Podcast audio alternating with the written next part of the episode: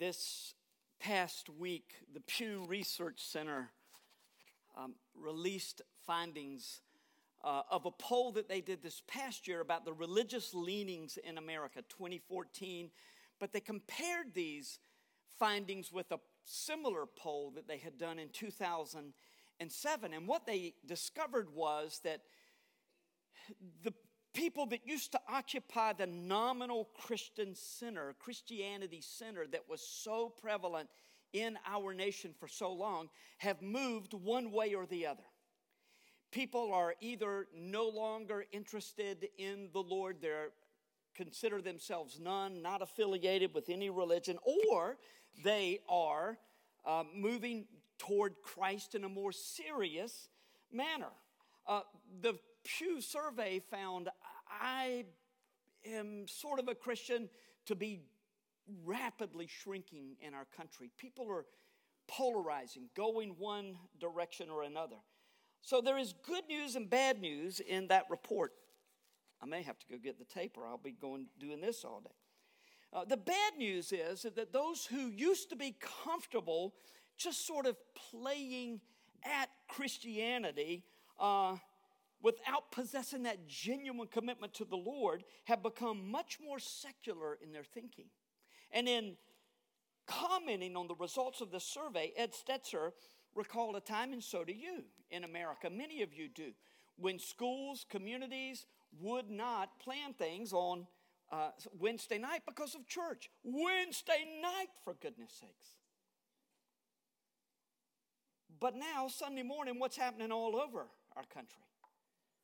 Soccer games, other activities, community events. Ah, yes, thank you. Yes. Another elder. Uh, and I'd like for the rest of the elders to check, make sure I don't run out of water if you want. or we could have a general baptism, you know. I better stick to the script here. That's.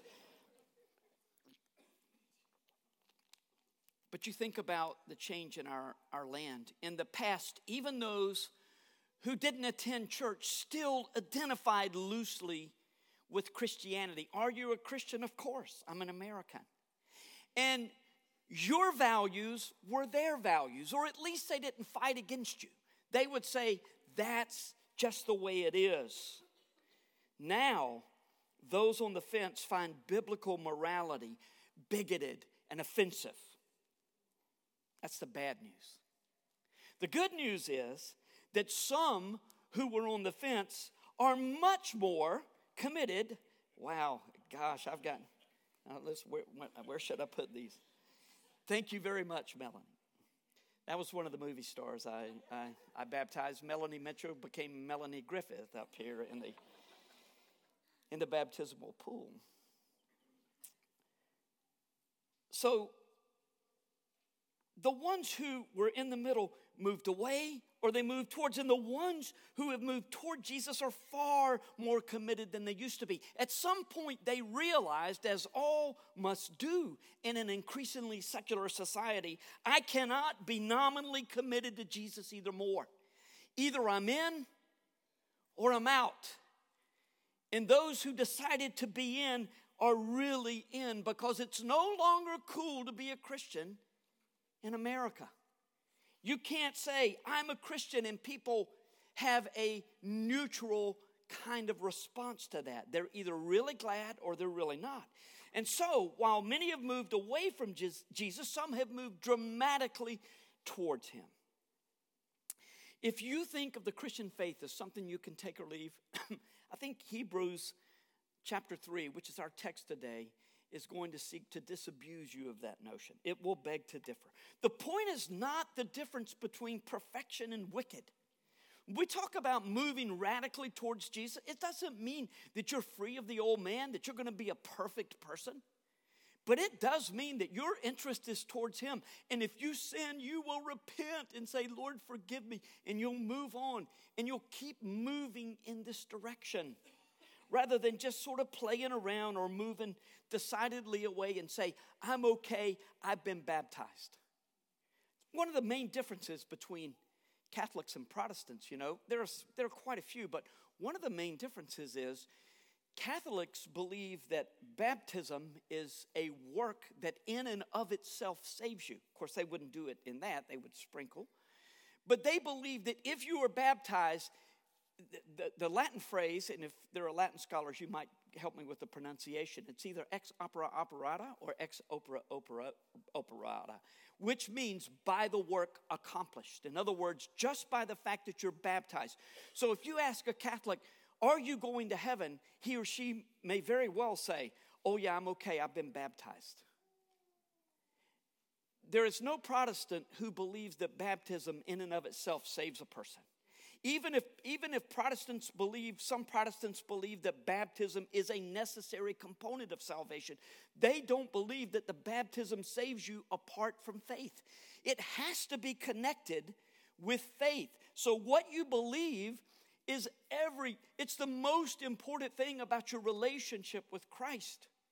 In baptism, in communion, we commune with Jesus. We say that we're nourished at the table and that we are united with him in baptism. But when we believe we are in Christ, these others are helps for our salvation, and they identify us as followers of Jesus Christ.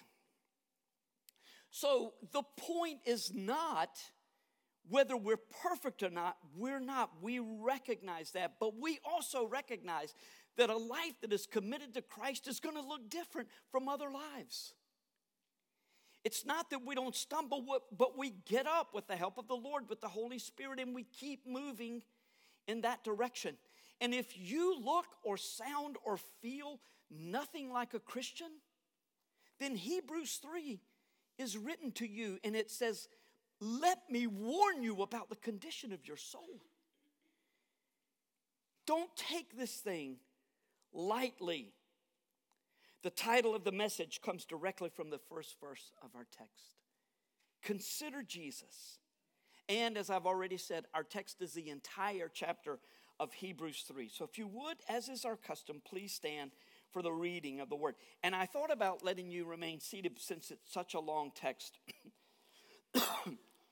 but in honor of the word, we stand. Which doesn't mean we don't honor if we do remain seated. You, you understand what I'm saying. And I just want to make one comment about this first verse and then I'll move through. Therefore, holy brothers, you who share in a heavenly calling, consider Jesus, the apostle and high priest of our confession. This is the only time in the New Testament apostle is used in association with Jesus. It just simply means sent one. He is the sent one from God. And, and it's all a part of the author's argument. God sent Moses, God sent Jesus. The Father sent the Son, but the Son is far superior, we're going to see over and over. So consider Jesus, the apostle and high priest of our confession, who was faithful to him who appointed him, just as Moses also was faithful in all God's house. For Jesus has been counted worthy of more glory than Moses, as much more glory as the builder of a house has more honor than the house itself. For every house is built by someone, but the builder of all things is God. Now, Moses was faithful in all God's house as a servant to testify to the things that were to be spoken later. Moses was pointing towards something. But Christ is faithful over God's house as a son. And we are his house if indeed we hold fast our confidence and our boasting in our hope. Therefore, as the Holy Spirit says, today, if you hear his voice, do not harden your hearts as in the rebellion on the day of testing in the wilderness, where your fathers put me to the test and I saw and saw my works. They put me to the test even though they saw my works for 40 years. Therefore, I was provoked with that generation and said, They always go astray in their heart. They have not known my ways. As I swore in my wrath, they shall not enter my rest. Take care, brothers, lest there be in any of you an evil, unbelieving heart, leading you to fall away from the living God. But exhort one another every day, as long as it is called today, that none of you may be hardened by the deceitfulness of sin. For we have come to share in Christ, if indeed we hold our original confidence firm to the end. As it is said, Today, if you hear his voice, do not harden your hearts as in the rebellion. For who were those who heard and yet rebelled? Was it not all those who left Egypt? Egypt led by Moses? And with whom was he provoked for 40 years? Was it not with those who sinned, whose bodies fell in the wilderness? It's the same guy that was so encouraging in the text last week. Who was it? It was those whose bodies fell in the wilderness. And to whom did he swear that they would not enter his rest? But to those who were disobedient. So we see that they were unable to enter because of unbelief. Father, this is a hard word. It's a hard word from, from, from start to end. It is a particularly hard word to end on. And yet, it's right where you leave us on this day. Your word puts us in so many directions encouraging, exhorting, correcting, praising. Uh, Lord, we are to exhort one another, comfort one another, uh, provoke one another to good works, and to fight against sin. And your word gives us the directions on how to do that. So, Lord, open our hearts this day and encourage us from your word in Jesus' name. Amen. Thank you and be seated. I don't know if you can see this, it's bigger on your screen than mine. Near the beginning of our church history class, Carla Diaz came across this uh, photo in which a professor is chatting with a student, and he says, Those who don't know history are doomed to repeat it. Yet those who do know history are doomed to stand by helplessly while everyone else repeats it. Um, you don't know whether to laugh or to cry when you see something like that because you know how true it is. One of my all time favorite reads is, is the first book in Winston Churchill's six volume set of his memoirs of World War II. That first volume is called The Gathering Storm. And he talks about his years in the wilderness in the 1930s when he alone, almost alone, stood and said, There's trouble brewing across the, the, the waters in Germany. We have to do something about this now. If we don't do something now, it's going to bite us later. And it was almost too late when Great Britain understood the danger. Fortunately, there are no such geopolitical concerns today. Today's text is saying this very thing. There's something in the past that you need to give attention to. You're on the verge of making a big mistake. And let me tell you something that happened in the past that will help you if you will learn from it. The end of Hebrews 3 is the second of five warning passages in this sermon, written most likely to a little house church in Rome, consisting mostly, if not entirely, of Jewish believers. I talked a little bit about these warning passages when we got into chapter 2, and I'm going to spend more time, especially spend more time when we get to chapter 6. That's the, uh, the, the, the, the most difficult of all the warning passages, and one of the most difficult passages in the New Testament. So we're going to be forced to talk about the meaning of it. These five times in Hebrews, the author tells his readers, and, and did you not catch some of this when we were reading through just now? If you walk away from Jesus, you lose all hope of eternal life. You will never see the promised land. You cannot be justified by the law. That's the whole point of Hebrews. You can't be justified by the law. Salvation is not Jesus plus the law or the law plus Jesus. Salvation is Jesus or it's nothing.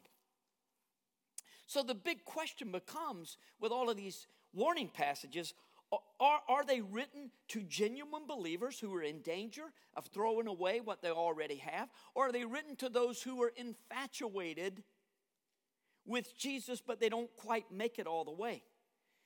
Well, remember, Scripture doesn't ask the questions that we ask. It, does, it doesn't ask them in the same way that we ask them. So it doesn't give us the answer in exactly the same way that we would like them sometimes. But know this just we will, as we approach all of these warning passages, we're going to assume, as all of the New Testament teaches, that if you belong to Jesus, if you have been saved, you will live with him eternally in heaven. Nonetheless, these warnings are a help to us. It's a means of grace, just like baptism, communion, reading scripture, prayer, exhorting one another, memorizing scripture, daily devotions. All these are a means of grace. These are ways in which God helps you in your Christian life. And one of the ways that He helps you is to say this don't walk away, because if you walk away, you'll be just like the Israelites who died in unbelief and they didn't enter the rest of God. So don't try to diminish the impact of the warning by saying, oh, hey, once saved, always saved. I believe that. I don't like that phrase, once saved, always saved. I do believe what it implies that if you were truly saved, you will always be saved. But Hebrews, of all the books in it, uh, really all of the New Testament is this way. Don't mess around with this, don't play with it. Your eternal destiny is at stake, it's serious business.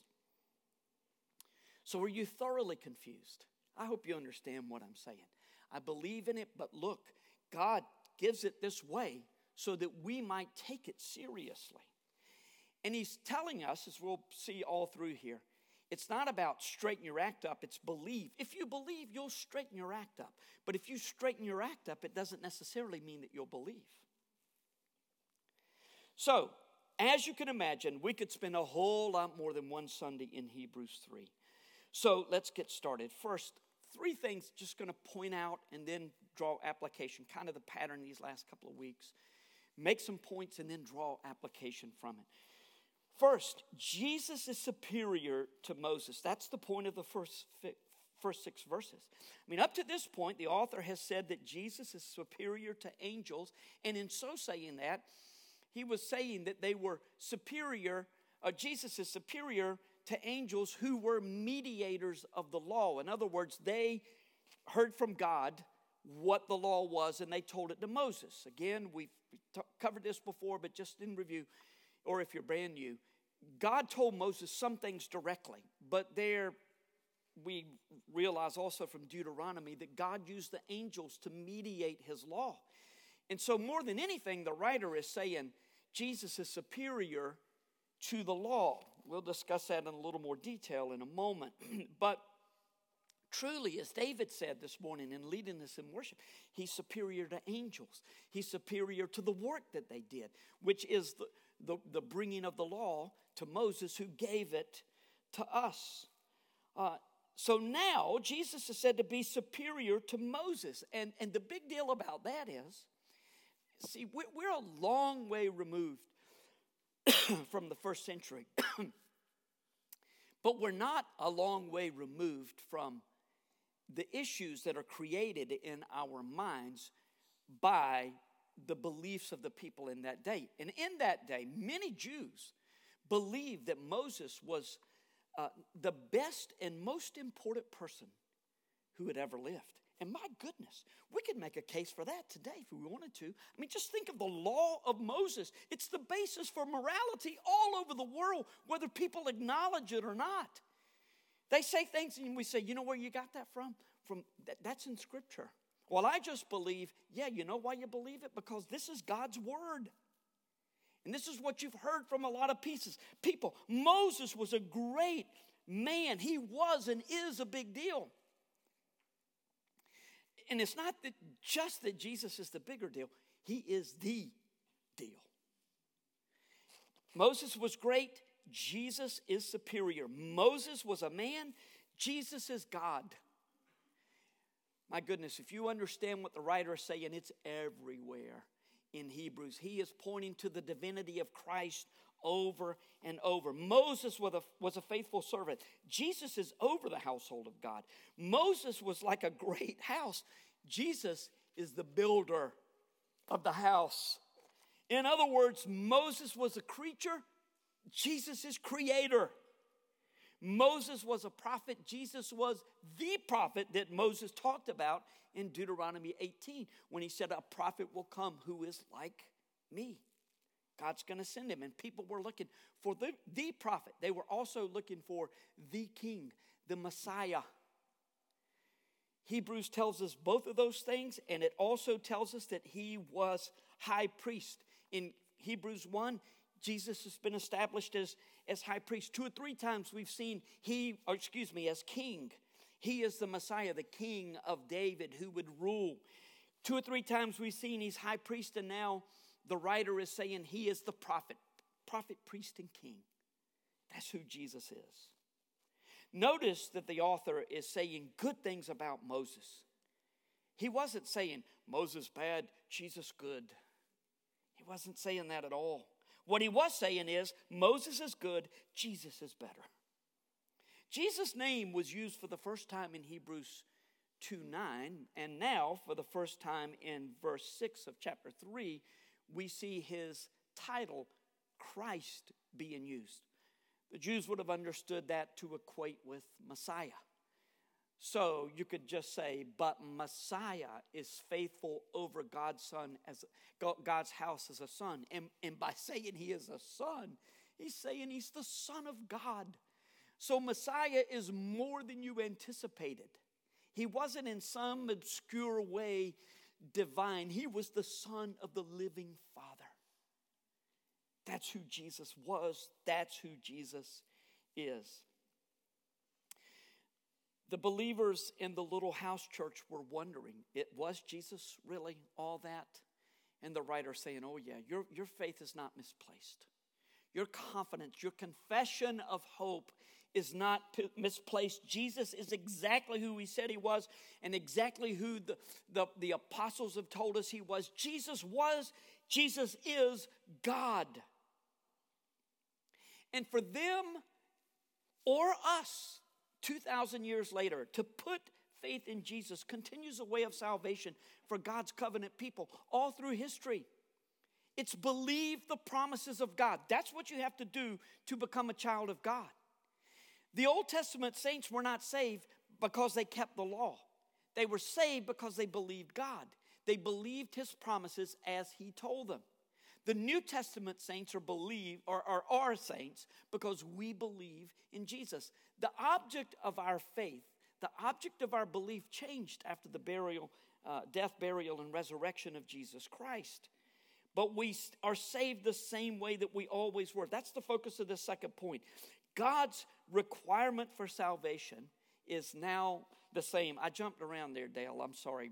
Go to the next one if you would. God's requirement for salvation is the same now as it has always been faith in the promises of God. And all of this plays into the biblical principles of interpretation that we've been talking about and find them and they find their place yet again in Hebrews 3. The Bible is not two stories, it's one story with two parts. And the second part is better than the first part. Law, gospel, it's everywhere in Scripture. God determined that we need both. The gospel can only be understood in light of the law, and the law is powerless to do anything about our sinful condition. Thus, we need the gospel. So, there's law and gospel, and the law says reach this standard, which of course no one can reach. If you want to be made right with God, you better hit to here. We can't, you know, we, it's just we, we, we've got no hope of reaching that standard. So God made a way for us to be able to. And, and in some ways, the gospel is meaningless without the law because we don't even know we need a Savior until the law tells us we can't ever do what God expects of us. But the law, in and of itself, has no power whatsoever to do us any good. All it can do is say, This is the way it is, and if you fail, you're condemned. So the gospel says, but there's hope in Jesus. And what had happened in, in this little house church, they used to be believe the law was the way to, to get to God, even though the Old Testament on several occasions said it's not about your obedience as much as it is your heart, your faith. Your faith will create the right obedience, but just because you follow the letter of the law as best you can doesn't mean that you believe in God. And that's the way He is designed for us to get to Him. so, the, the, they had said, no, it's not the law, it's Jesus, He's the Messiah. But over time, life got hard for Christians, just like it's happening in our day. And so they said, ah, you know, maybe Jesus is, is the Messiah, but it's not all about Jesus. Let's go back to the law over here, and we'll just keep our, our worship of Jesus secret. And the writer's saying you can't do that. Either you're in or you're out. So, um, in Hebrews 10, our author is going to quote, Paul quoted Genesis in Romans and Galatians. Abraham believed God, and it was counted to, uh, he was counted righteous because of his faith. Well, he certainly did say that in Romans. I'm not sure about Galatians. But Habakkuk 2 4 is quoted not, not only in Hebrews 10, as we will get to, but also in Romans and Galatians. The just shall live, or the righteous shall live by his faith. Many authors consider Habakkuk 2 4 to be the central verse of all Scripture. The righteous one will live by his faith. And it was written after God had pronounced judgment on the nation of Israel. And he also was saying to Habakkuk, This is how you're to live when life gets really hard because of your faith in me. The righteous one will live according to his faith. So, um, the, the, the, the biblical principle of bi- biblical interpretation that the Bible is not two stories, but it's one story with two parts is very much in play in Hebrews, but also another uh, principle of biblical interpretation that comes into play in Hebrews 3 is that the New Testament is essentially the Old Testament written in the light of the cross. Another way of stating this is that the New Testament is an expository sermon based on the Old Testament. And this is quite apparent in our text as the author begins this second major warning. He says, Now I'm gonna I'm gonna tell you something from the Old Testament, and then he's gonna make he's gonna preach a sermon from what he, he, he quotes in Psalm 95, verses 7 to 11. We're gonna read from Hebrews 3, 7 to 11, which is just essentially quoting uh, Psalm 95, 7 through 11. Therefore, as the Holy Spirit says, by the way, just quickly, the Holy Spirit is mentioned here in verse 6. The Father and Son are mentioned. This Trinitarian connection is all over the New Testament if you're looking for it. Therefore, as the Holy Spirit says, today, if you hear his voice, do not harden your hearts as in the rebellion on the day of testing in the wilderness, where your fathers put me to the test, and I saw my and saw my works for 40 years. Therefore, I was provoked, the Lord says, with that generation and said, They always go astray in their heart. They have not known my ways. As I swore in my wrath, they shall not enter my rest. If you look at the words that are highlighted here in Hebrews 3 7 to 11, you're going to find them again in verses 12 through 19 the writer crafts a sermon for today or that day, which is good for our day as well, based on what had been written a thousand years earlier. So uh, you're going to connect some of those dots in home group this week. What are the consequences, God says, for unbelief? Die in sin apart from God's eternal rest. And the focus of our last point is going to lead to a strong word for us. It's a, it's a, it's a challenge, but it's also an encouragement. The covenant people of God are called to exhort one another to believe. The author of Hebrews used every means available to him uh, to encourage the weak and fearful members of the little church in Rome. In fact, later in chapter 4, we'll get to it in the next week or two, he's going to say, Look, you know, I said all of those things about dying in unbelief in the wilderness and never entering the rest but we have i have more confidence in you than that. I know you're going to do it. I know you can do this because you're focusing on jesus. So he's using any means available. He's he's challenging them he's he's rebuking them and then he's encouraging them all over the place he is trying to get them to hold on to their profession uh, faith in christ the, these people were worried about the Roman government. And you know what the writer said? Same thing Jesus said. You better fear God more than man. What did Jesus say? Don't be afraid of the one who can kill the body. Be afraid of the one who can not only kill the body, but cast body and soul into hell. Who is that? God. You know, one of those things that you, some of you probably say, I used to say it, don't say it. God doesn't send people to hell, we send ourselves. God cast people into hell. This is a hard word we're reading in Hebrews. And this is one of those things that separates the men from the boys, as we say, and the women from the little girls what we're willing to say we believe. What, do you believe what Scripture says? It's, it's, it's not going to be easy for you. If you say, Yes, I believe in a literal hell and I believe God sends people there. No, I do not believe that same sex marriage is acceptable in God's eyes. Yes, I believe the only way to heaven is through Jesus. Now, you won't say it like that. You'll say it with a broken heart and compassion for the person you're talking to. But you know what they're going to hear? Ah! Yeah! That's what they're going to hear. Are you in or out? You better fear God more than you do man. And you cannot let the culture determine your beliefs. If you do, you know what you are? You're a nominal Christian at best, and you're not going to stay there long because it's going to be too hard. You're going to move away from Jesus. It's not an easy word. These guys were worried about the Roman government, but they were told you better be more worried about God, who made provision for your sin through Jesus.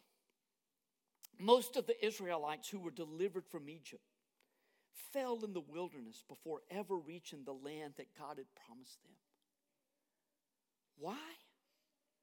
Unbelief and unbelief in the face of danger. Do you remember the specific instance that cost them? Everything, it cost them everything. They wandered around for a couple of years, and then God said, Okay, you're ready to go in. And they were at Kadesh Barnea, and they sent 12 spies into the land. And they came back, and 10 of the 12 said, they all said, Oh, it's a great land flowing with milk and honey. It's a beautiful land, this place that God has decided to give us. But then 10 of them said, But there are people in the land in whose eyes we looked as grasshoppers. We are not able to overcome them. And then the people are like, Oh, why did you bring us out here, Moses, to die? Why would that we had stayed in Egypt? By the way, there is security even in slavery for a lot of people. And these guys said, why didn't we just stay in Egypt? And Joshua and Caleb are saying, No, wait, wait, no, no. God has promised we are more than able to do that. We must believe God. He will deliver them into our hands. And they said, No, no, He won't. And God said, That's it. And by the way, I, I won't bring it up later. Maybe I will. But we never know when that moment's coming. When God says, That's it. We think we've got all the time in the world. But the emphasis in our text on today, ought to speak to us. We'll address it, but not those words specifically. So, God said, That's it. And the message is the same to us as it was to the Hebrew church, as it was to the people in the wilderness. You need to fear God more than man. And that's what he was telling them. You need to believe God even in the face of danger and or temptation that will move you away from God, away from Jesus. Verses 12 to 13, take care brothers, lest there be in any of you an evil, unbelieving heart, leading you to fall away from the living God. But exhort one another every day. We're to exhort one another every day. Oh, well, let's not get fanatical. Yes, get fanatical about it. We're to exhort one another every day as long as it is called today that none of you may be hardened by the deceitfulness of sin. So, what do you see in this text? Just look at it for a moment. What do you see?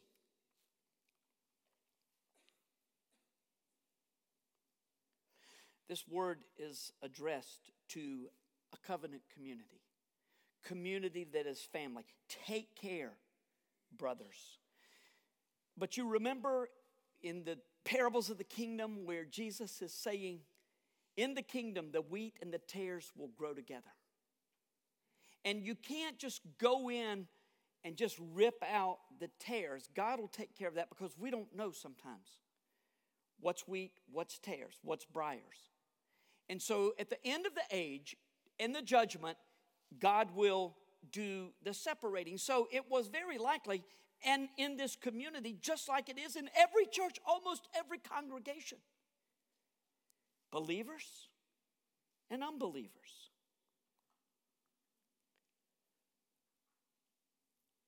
So the charge was to exhort one another daily to help each other avoid being trapped by the deceitfulness of sin. Notice everyone in the community is charged with exhorting everybody else or the others. It's not strictly up to the leaders. Exhort comes from the Greek word parakaleo. Does that name, does that Greek word sound familiar? It's paraclete, the, the, the Holy Spirit, the word that's used for the Holy Spirit a lot. Helper, encourager, comforter, convictor. Has a broad range of meaning and includes warning and reproof as well as encouragement and comfort. Look, church discipline is not specifically stated here, but it is in that direction very much by the use of this word alone. And we're going to talk about it in home group this week. I had planned to talk about it here, but not enough time. You will talk about it in home group. And guess who's responsible for church discipline? The pastor? No. The elders? No. The entire congregation. We have a call to exhort one another, and sometimes in extreme cases, that's extreme cases there's a process to be followed, and in the extreme, we agree as a body.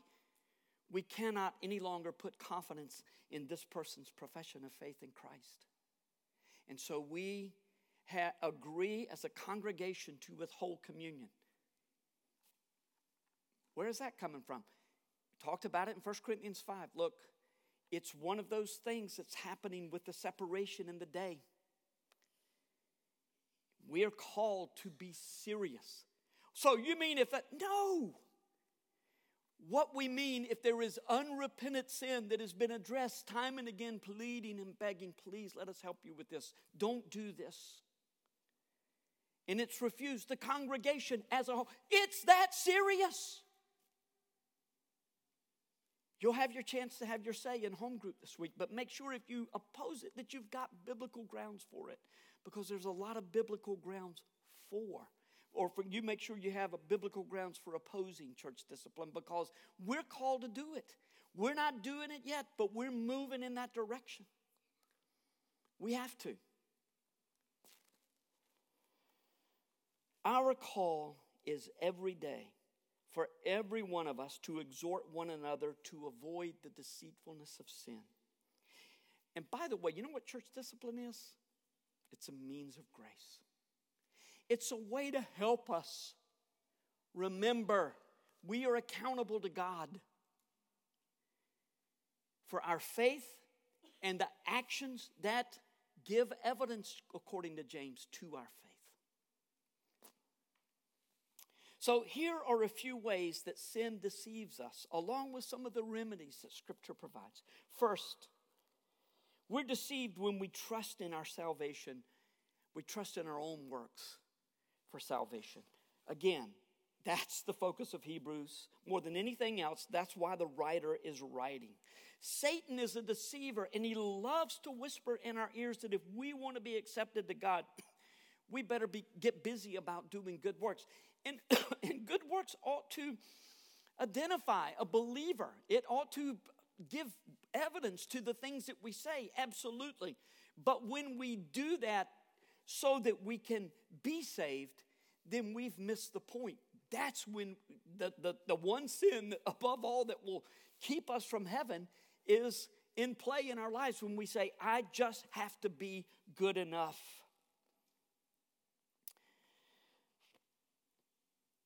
When you hear someone say, Well, I just need to do the best I can, and, and, and I'm just hoping everything's going to be all right with God when I see Him. Or I think, I think I'm going to be all right when I get to heaven. I think He'll look at my life and He'll say, Yeah, you've been pretty good. When you hear someone say that, you need to point him or her to the cross. In fact, the remedy for a reliance on self for salvation is to consider Jesus on the cross. Why did Jesus die? To offer himself as a perfect sacrifice for sin. How presumptuous is it to think that we can be good enough? Look at the cross and don't let your gaze drift, lest you be deceived into thinking that God's grace means that you can sin without consequence. When He saved us, when He raised us from the dead, so that we might walk in newness of life when we're identified with Christ through baptism, through our faith in Him, we are called to walk in a different way than we did before. In fact, if you give assent to the gospel without being saturated by the gospel, then you're likely to become subject to a mindset of sin today, repent tomorrow. Did you notice how often the word today is in our text? Over and over, we're told that life is not to be taken for granted. Yet, how many times do we think, I'm going to start the diet tomorrow? Tomorrow has been on my calendar most of this year. Tomorrow, I'm going to play with this sin just a little bit more. This is the last time I will see him or her who, who is not my spouse, but I will see him or her one more time, and I'm going to cut it off. One more day, and I'm going to give up this thing that's so important. Tomorrow never comes, though, when we think like that. But guess what? God's today does come. And He urges us to respond to Him now. What is the remedy for a plan to repent later? Heed the lessons of the past. Hebrews 3 reminds us of Psalm 95, which reminds us of Numbers 13 and 14. The Israelites refused to believe God's promise that He would bring them into the land, that He would defeat the Canaanites. Although, you know what happens in war? Some people die. It just happens. And they were apparently not willing for anybody to die. They refused to fight, and God pronounced judgment. They repented of their unbelief God showed himself to them and they said, Oh, we have sinned. We'll go, we'll go. And Moses, the Lord told Moses, Tell them, no, it's too late. And they said, No, no, we'll go. And they went, and of course, it was too late and disaster. And so they wandered around in the wilderness for the next 38 years, 40 total from the time they came out of Egypt. And Hebrews tells us graphically that their bodies fell in the wilderness. because of unbelief. Unbelief is at the root of all sin, isn't it? I mean, the very first thing with which Satan tempted Adam and Eve was to question God's promise of judgment against sin. God, really? God said that. If you eat of that tree, you'll die. But they ate. And I'm sure Satan's over there saying, See, you didn't die. But they're saying, Oh, no. They recognized good and evil. Sin today, repent tomorrow is no way to live your life. And if you're living that way, I'm going to say, yes, we have a gracious God, and none of us is perfect. And there are some sins that get a hold of us and they just won't let us go. And you won't desperately, and that's not what I'm talking about, although it is what Scripture is talking about. We just don't know when God says enough is enough. And He says it seriously in the New Testament. Some of you were sick, some are dead because of your sin.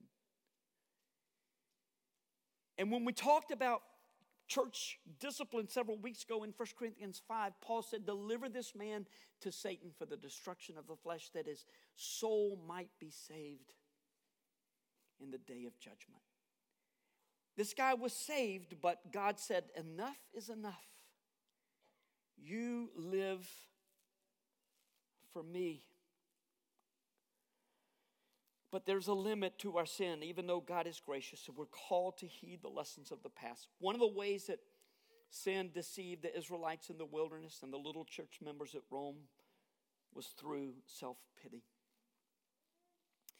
The Israelites, even after being miraculously delivered from mighty Egypt, complained bitterly and repeatedly about their circumstances. Moses, why did you? We had plenty to eat. We were secure. Now we're going to die in this wilderness. they forgot about the harsh slavery and about God's redemption, and they felt sorry for themselves. I wonder if this is not the primary reason people leave churches self pity. Look, if you think I'm preaching at you, where do you think this list came from?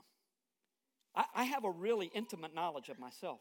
Most of the time, our suspicions of others are based on an intimate knowledge of ourselves. I know what you're thinking, Jack Lucas. Yeah, that's because I would be thinking that if I were in Jack's shoes.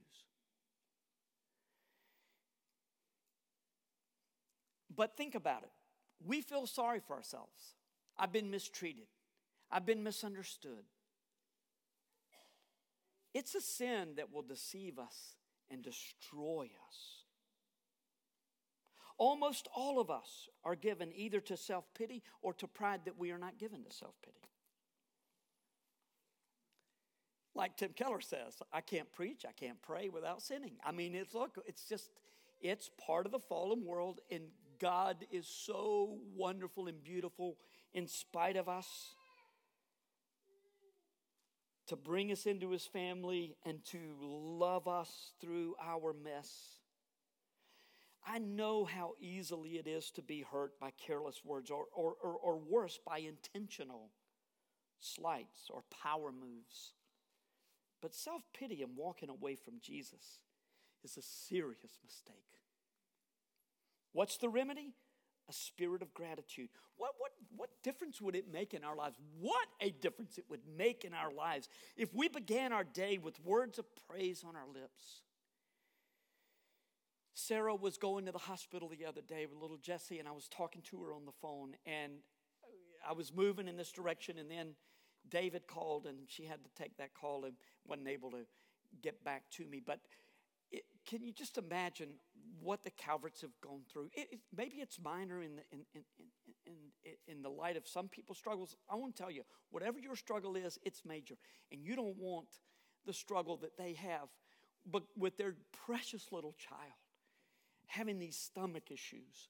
And Sarah's on her way, and I was just thinking about this message and this point, and I just wanted to say, Sarah, can let me just encourage you. And what a spirit she had! It was a great spirit. I was talking to her, but I just wanted to encourage her to sing songs of praise on the way to take Jesse when it was so hard.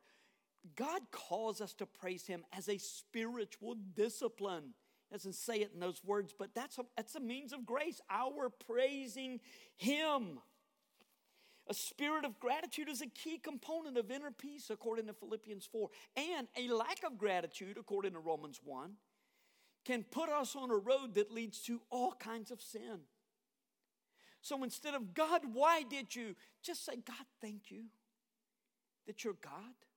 We don't thank God for sometimes the circumstances that happen to us, but we thank Him in the circumstances always. That's what we're called to do in 1 Thessalonians 5. And as we praise Him and acknowledge that He is sovereign and that He is good, it changes our spirits. Make gratitude a spiritual discipline. It's a way, well, acknowledgement of God's holiness is the way the Lord's Prayer starts. And thank Him for everything that He does for us. You're going to need it in this day in which you are increasingly marginalized. And when you become an object of suspicion in our society, which leads to the last sin on our list, though it's far from the last sin that's going to harden your heart toward the gospel. Fear of being labeled a fanatic. If you're going to follow Jesus in the 21st century in America, you're going to be considered a fanatic. May as well get used to it. Not many years ago, people thought that you were a lunatic if you talked about coming persecution in America. Not many people think that you're so crazy anymore. And I hope it turns around. I do. I so hope it turns around. I hope God is merciful to us and to our nation as we turn to Him in larger numbers than we are now. But the chances are that the gospel is moving from our land. And those of us who believe the gospel are called to proclaim it, and we proclaim it because we believe it. We really, really believe this. And if we do, then we have to stand with the Lord, no matter what people think about us. It's one thing to serve the Lord, even the, when, the, uh, when even those who don't agree with you respect you and, and give you honor in some way. And they share the basic moral principles that you have. but what about the day when you are considered a danger to society? And I don't know if you if you watch the news, but that's what you're being called if you believe the word. A danger to society. How will you respond when being labeled a fanatic holds far greater consequences than being just considered someone who has taken religion too far? What will you do then? Better make up your mind today. The remedy for timidity? Consider Jesus on the cross. Hebrews 3 begins with an admonition to consider Jesus and by implication, consider his suffering. Hebrews 3 ends with a strong warning against unbelief, even if even in the face of suffering that may come only because you believe Jesus. If you just would give up this notion, this nonsense about following Jesus, you're not in danger, not in immediate danger, the world will say. But don't be tempted to compromise your beliefs. You have a higher authority to whom you must give account. Keep your hearts and minds fixed on Jesus. Every day, exalt one another and believe God's promises wrapped up in Him. Consider Jesus. Let's pray.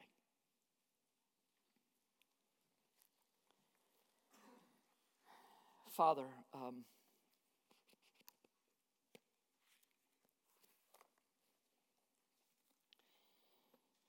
it's a hard thing.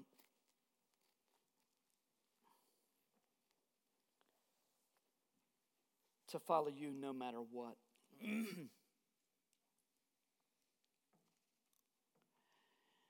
Thank you for giving us hearts that could do no other, that could do nothing else. And for those who are thinking about walking away because of the persecution that is beginning to to build, not like it is in many places, but we see it on the horizons. Those who are thinking about walking away for a momentary pleasure, those who have somehow convinced themselves this is not true love. And I can just play with my commitment. Lord, call us to Jesus, call us to consider Him. Give us the strength, give us the, the courage, and give us the commitment to exhort one another daily as long as it is called today. Need you, we love you. We thank you for your word that is hard sometimes. I far prefer the encouraging, soft, arm around you kind of comfort that Scripture provides, and there's a lot of it there. Sometimes I need a hard word, a sharp word. You knew that, and you put it there. May I respond as you have called me to in Jesus' name. Amen. Would you please stand?